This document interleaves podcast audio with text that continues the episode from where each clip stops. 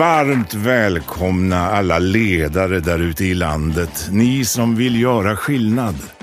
Det här är podden som vill inspirera och ge konkreta tips till hur just du kan bli en vassare chef och ledare. Av och med föreläsaren med över 150 föredrag per år.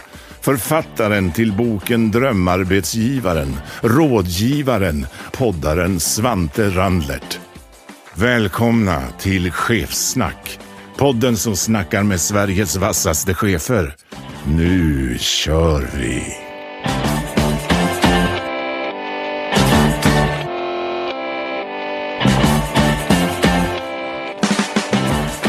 Varmt välkommen tillbaka till Ledarskapspodden Chefsnack. Podden som snackar med chefer om ledarskap. Idag har jag Magnus Brännström mitt emot mig, koncernchef Oriflame. Varmt välkommen! Tack så mycket. Du, eh, hur är dagsformen? Den är faktiskt väldigt bra. Ja. När jag om jag säger ordet ledarskap och du säger ett ord. Kul. Bra start! Låt oss ha kul en timme och prata Ja. lite om det här. Ja. Ehm, Du är hitbjuden, vi ska prata lite mer om Oriflame och din bakgrund. Mm. Eh, Målet idag är att vi ska prata en hel del praktiska kulturskillnader i ledarskap. Mm. Ni finns på många ställen över världen och med direktförsäljning, verkligen hands-on. Så Mm. låt oss prata om det. Ja. Du, eh, om det är någon som just nu sitter och lyssnar som inte riktigt har koll på vem Magnus Brännström är så tar jag den korta versionen, född 1966. Utbildning bland annat attackdykarutbildningen i slutet på 80-talet. Har också gjort den internationella ekonomiutbildningen med språkinriktning på tyska och ryska. Juristlinjen och också Harper College. Har bland annat började som guide för svenska turistgrupper borta i Leningrad. Exportchef på Spendrups, har varit då managing director på, i Ryssland för just Oriflame för att sen bli koncernchef från 2005 och fortfarande är det. Ett antal styrelser, bland annat ordförande i The World Federation of Direct Selling Association och då självklart i Oriflame Group, Profoto och Ferronordic. Det är en liten summering av det du har gjort hittills. Just det. Halvvägs ungefär. Ja, du, eh, jag vet att du lyssnar på podden. Det gör jag, absolut. Vad, eh, vad händer i skallen när du lyssnar? Jag tycker att det är eh, väldigt roligt att lyssna därför att eh, det är lätt hänt att man uppfattar ledarskap som att man försöker hitta sanningen i ledarskapet. Och det uppfattar jag som att det inte riktigt finns utan det finns ett ledarskap för många olika situationer och eh, verkligen varierande beroende på vem man är. Och därför är det så roligt att lyssna på alla för alla har sin uppfattning och sitt sätt att vara. Och, och det verkar gå bra att vara på väldigt många olika sätt. Ja, men det är ju någonstans rätt person på rätt plats i rätt tid.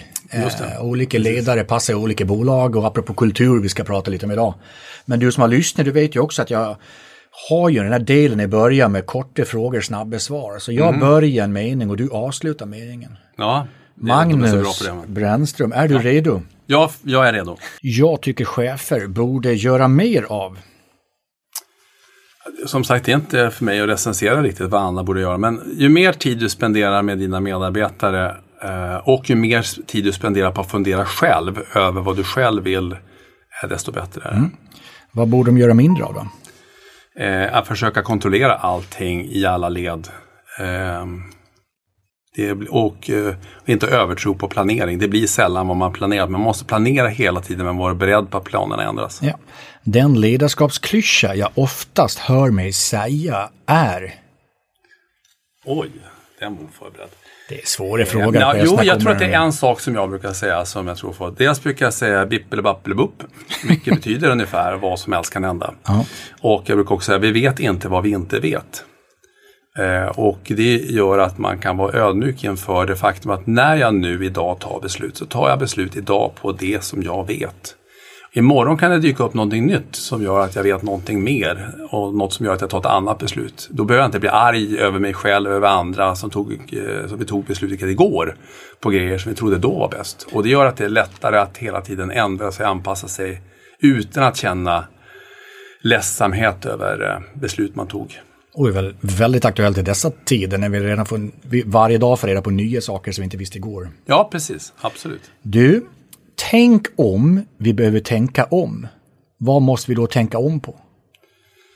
Eh, Det gäller att man, eller jag tror, jag tror väldigt mycket på detta att man ska planera hela tiden men att planerna kan ändras vilket betyder att man ska inte heller eh, nita fast sig själv eller måla sig själv in i ett hörn utan man ska hela tiden tänka att saker och ting kan ändras. Och om det gör det så ska jag som chefledare vara eh, först på den bollen. I mitt egna ledarskap så skulle jag behöva utveckla? Eh, jag är väl sämre på, mm, jag ska säga uppföljning då. Mm. Det ledarskapsråd jag önskar att jag hade fått tidigare är? Eh...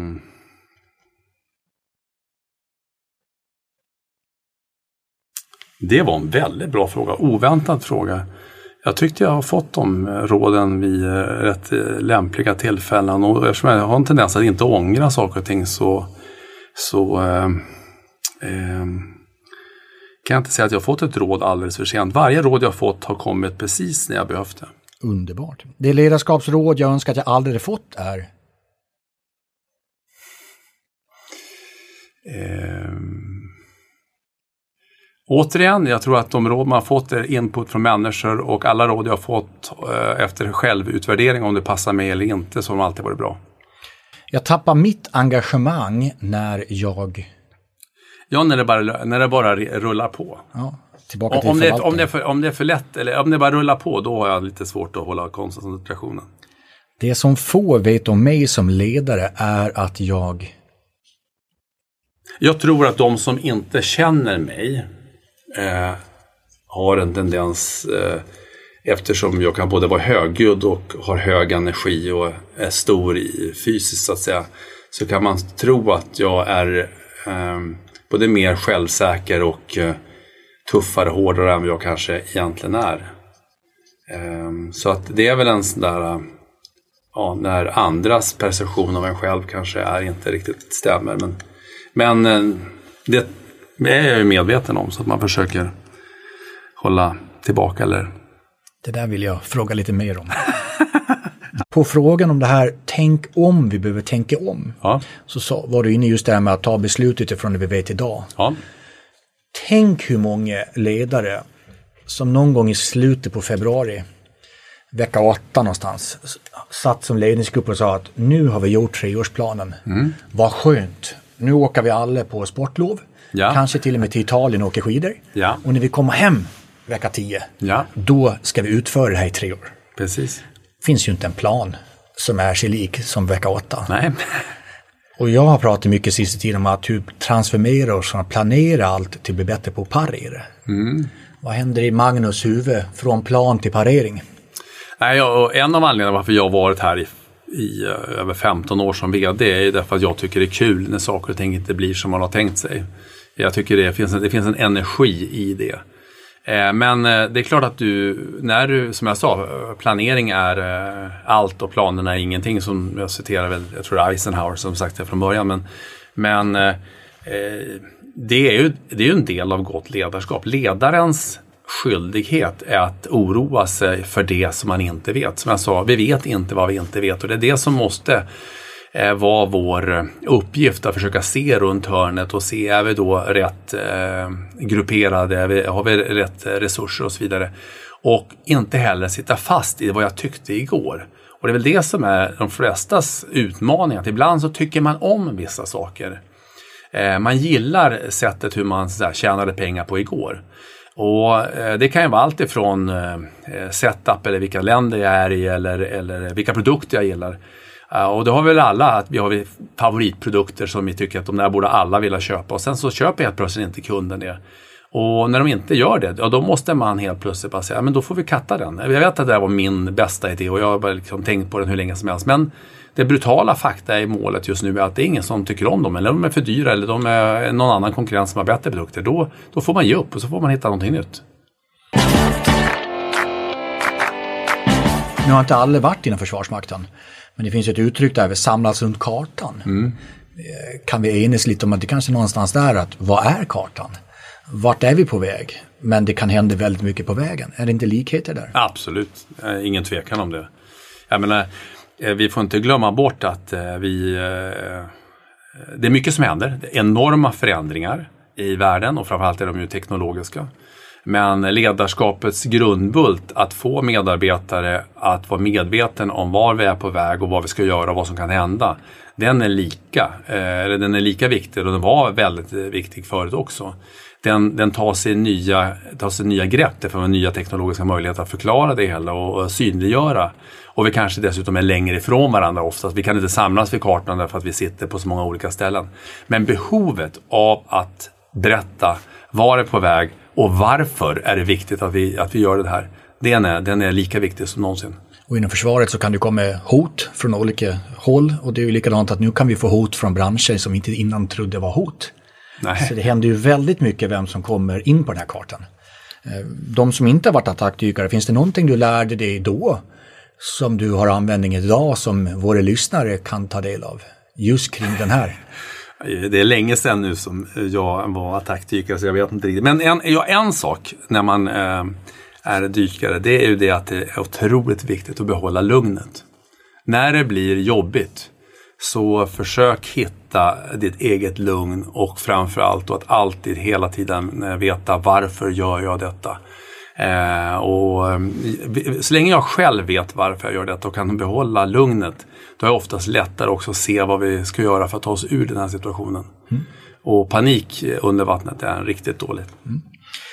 Apropå lugnet, det kan jag väl göra någon sorts association till också vikten av att man är sig själv. Um, du sa i de här inledningarna var att vissa kanske har en upplevelse av dig att du är tuffare än vad du är och kanske att du är eh, självsäkrare än vad du är. Eh, om vi kommer ner till det här, för att vi pratar mycket om transparens mm, idag. Mm. Eh, många chefer som har blivit chefer, mm. helt plötsligt kanske man tar en roll för den man tror man ska vara. Mm. För det kanske är så andra har varit. Ja. Kopplat till att fler och fler vill ju vara och jobba för en ledare utifrån vem man är. Mm. Gapen mellan upplevelse och verklighet, om vi tar oss just på det här med tuffare och självsäkrare som bilden av dig kanske är. Ja. Men du själv, upplevde själv att men så är inte riktigt Magnus. Nej, eh, och det här är ju en... Eh, jag hade faktiskt en, eh, det var för många år sedan, så träffade jag en psykolog. Och som gjorde någon form av assessment på mig. Och då berättade han en sak. Det var nämligen så att, vilket jag hade väl en liten aning om, och det här blev liksom någon form av inre, inre kamp som jag hade innan jag hade träffat honom, det var att jag uppfattade mig själv som att mina närmaste medarbetare tyckte jag var för snäll. Och jag själv tyckte jag var för snäll. Medan det inte nödvändigtvis var perceptionen längre bort. Och då eh, sa den här psykologen till mig att det där är din sweet spot i ditt ledarskap. Eh, du kan vara för snäll därför du är lite bullrig. Och du kan vara bullrig för att du är snäll. Och det låter ju lite konstigt men, men vad, som, vad det gjorde för mig var att jag fick, en, jag, jag fick en bättre balans i mig själv över att jag har mina fördelar och jag har mina nackdelar.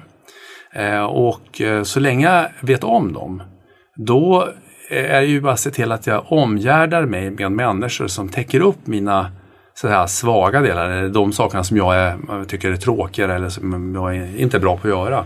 Medan jag fokuserar då på de sakerna som jag verkligen är bra på. Och istället för att försöka förändra mig själv hela tiden så försöker jag bara vara medveten om eh, detta. Och framförallt då när det är någon fråga, eh, oftast handlar ju det här med att vara för snäll är ju oftast då när det går dåligt och då måste man ju eh, kanske göra stora reduktioner. Eh, och det är ju alltid jobbigt. Ja, då tar man hjälp av och råd av dem som kanske eh, har en nyktrare syn eller en annan syn. Och, och, då, så länge man då förhåller sig till sig själv så funkar det rätt mm. bra någonstans där, utanför att bli klyschig någonstans, vi har en profession, någon sorts personlighet, och no men också man kan ju vara privat. Men att inte behöva gå till privat utan få fram med personen. Ja. För någonstans är det ju följare som följer en ledare. Ja. Visste du att entreprenören Richard Branson har flugit luftballong över Atlanten och Stilla havet i en Virgin-ballong och därmed har världsrekordet i luftballongflygning. Han fick enorm publicitet och massor reklam för sitt varumärke. Nu har du kanske lärt dig något nytt idag. Vad vill du lära dig imorgon? Poddens sponsor IOM Business School de är övertygade om att du ständigt måste lära dig nya saker för att kunna ta dig an nya utmaningar. IOM de har bland annat 14 utbildningar inom marknadsföring och hur du kan stärka ditt varumärke. På iom.se svante så bjuder de på erbjudanden och ny kunskap. Världen den har aldrig rört sig snabbare än just nu. Därför är den världsledande advokatbyrån Bird Bird valet för ditt företag när ni behöver en strategisk juridisk partner som kan hjälpa er att navigera rätt i ett föränderligt digitalt landskap. Vare sig det gäller kommersiella avtal, M&A, personalfrågor eller att ta tillvara på just ert företags immateriella rättigheter, då är Bird Birds experter ert självklara val. Affärerna, ja de stannar ju sällan inom Sveriges gränser och därför står Bird Birds medarbetare redo att hjälpa er driva ert företag framåt på 29 kontor i 20 länder runt om i världen. Vill du veta mer? Då tycker jag att du ska kontakta Bird and Bird i Stockholm. Jag vill tacka vår partner Hypergene. För det är så här. När omvärlden nu förändras, då är det viktigt att snabbt kunna se och förstå den finansiella situationen och lika snabbt anpassa den framåtriktade planeringen. Därför då behövs det verktyg som gör det enkelt att ta fram reviderade planer och anpassade prognoser. Det här det ger ledningen och beslutsfattare på alla nivåer rätt möjligheter att navigera verksamheten framåt. Genom att digitalisera verksamhetsstyrningen i Hypergenes molnbaserade lösning då får man affärsplanering, finansiell planering, uppföljning och analys att hänga ihop i ett och samlat verktyg. Det här det skapar effektivitet och ökar konkurrenskraften. Gå in på hypergene.se så får du veta mer. Jag hörde lite mellan två svar att du hade en viss dröm att bli politiker. Var kommer det ifrån? Nej, men jag är ju allmänt samhällsintresserad, eh, vilket jag tror väldigt många människor är. Eh, så att, och, och, det är klart att samhällsintresse är ju att man kanske vill vara med och påverka så mycket man kan. Men jag tror tyvärr att många, som jag, eh, väljer att inte engagera sig i politiken för man tycker kanske inte att det är värt det. Att eh, behöva ge upp eh, den personliga integriteten och få utstå väldigt mycket och eh, av de saker man ska utstå så är det väldigt sällan tacksamhet. Eh, och det vill man liksom på något sätt inte eh, gå igenom. Tänk dessutom om det är samma sak, skillnad mellan att vara medarbetare och vara ledare eller bli chef. Och många känner likadant, det är inte värt att gå och bli chef på grund av de här anledningarna. Eh, nu tar du upp en väldigt spännande fråga. Och eh, och den är naturligtvis, eh, dels finns den ju både då från ett, eh, från ett finansiellt perspektiv. Eh, det är ju väldigt viktigt där man talar med en medarbetare och säger att nu har du blivit promotad och nu ska du ta ett större ansvar. Då ska den, den, den som får den chansen ska ju inte behöva sitta och tänka är det här värt det? Från ett finansiellt perspektiv utan det ska ju vara yes hela vägen utan det ska ju vara glädje att åka hem till sin eh, make eller maka och, och, och säga att eh, otroligt vad kul, nu har jag fått mer ansvar och vi kommer eh, som familj också eh, finansiellt få det bättre så att säga. Så det är en viktig bit som jag tror ibland vi har tappat bort oss i, inte minst eh, i, eh, i vårt land där, där löneskillnaderna kanske är lite för små. Men det andra är också att arbetsuppgifterna måste också naturligtvis eh, matcha detta och utvecklingsmöjligheterna och att man får växa in i rollen, att man får den utbildning och erfarenhet som krävs för att ta nästa steg. För det är ju, ibland får jag höra från mina kunder, om man får säga så, mm. min samarbetspartner. Nej, det är få som vill bli chef i vårt bolag. Uh, och framförallt ofta kopplat till kanske den yngre generationen. Ja. Men då brukar jag, jag brukar göra en jätteenkel övning. Mm. Som bara tar någon minut som brukar öppna upp lite låsningar. Ja. Man skriver ner allt som det innebär att vara chef i det bolaget. Ja. Och då menar jag allt på punktform. Och de vet inte riktigt vad de gör när de gör övningen, men de ska skriva ner allt det innebär att vara chef i det bolaget. Och när de är klara då frågar jag, är ni verkligen klara nu? Är det inte lite till? Jo, men det var nog lite till att vara chef. Vad som förväntas av dem och mm. vad de faktiskt ska göra. När de är klara, då säger jag så här, det där är en platsannons precis. Mm. Vem söker den rollen? Mm. Så det är mycket ner till vad puttar vi in i rollen? Vilken Absolut, människa vi vill ha. absolut. Och det är lite detsamma som med politiker. Om du staplar ner det här innebär att vara en politiker eller partiledare. Det är väldigt liten klick i detta land som bara det där vill jag bli. När jag är runt och föreläser om, framförallt innan corona, runt i olika länder, Ja. så fick jag otroligt mycket frågor om det skandinaviska och kanske till och med svenska ledarskapet. Eh, Om man ville lära sig av det. Mm. Ja. Så jag tänkte jag skulle ställa två frågor. Det första är, vad kan andra länder lära sig av det svenska ledarskapet? Och eventuellt, vad kan vi lära oss från andra ledarskap som vi inte har i Sverige? Eh, Och jag börjar med den senare frågan. Vad har du sett? Du har haft väldigt många år och jobb i Ryssland. Mm. Eh, Gjorde tidig karriär i Ryssland. Eh, Men också som du sa, det finns ju Kina Mm. och Indien och allting. Vad finns det för vi ledare i Sverige? Mm. Som vi kan ta lärdom som andra länders ledare gör jävligt bra, ursäkta min svenska. Mm. Men som vi inte gör här. Eh, Det finns då en viss eh, större tydlighet ibland utomlands att chefen är den som tar beslut och står för dem. Där kan, ju, kan jag uppfatta ibland att man eh, i Sverige så finns det lite mer av ett ordförandeskapsteorem. Eh, eh att eh, chefen är någon form av ordförande som samlar alla och sen så diskuterar man eh, ganska länge vad man ska göra. Och eh, sen så kan det nästan vara lite otydligt vem det var som togs något, tog beslutet, eh, togs det ens något beslut. Ehm, och, och där finns det nog en större tydlighet och ett större ansvarstagande eh, utomlands som vi nog skulle kunna lära oss av. Jag tror att det är många som skulle uppskatta det även här. Samtidigt, om man då ska vända på frågan, så är det också kanske just det som då det svenska ledarskapet är riktigt bra på. Det är ju faktiskt att ta in medarbetarnas eh, eh,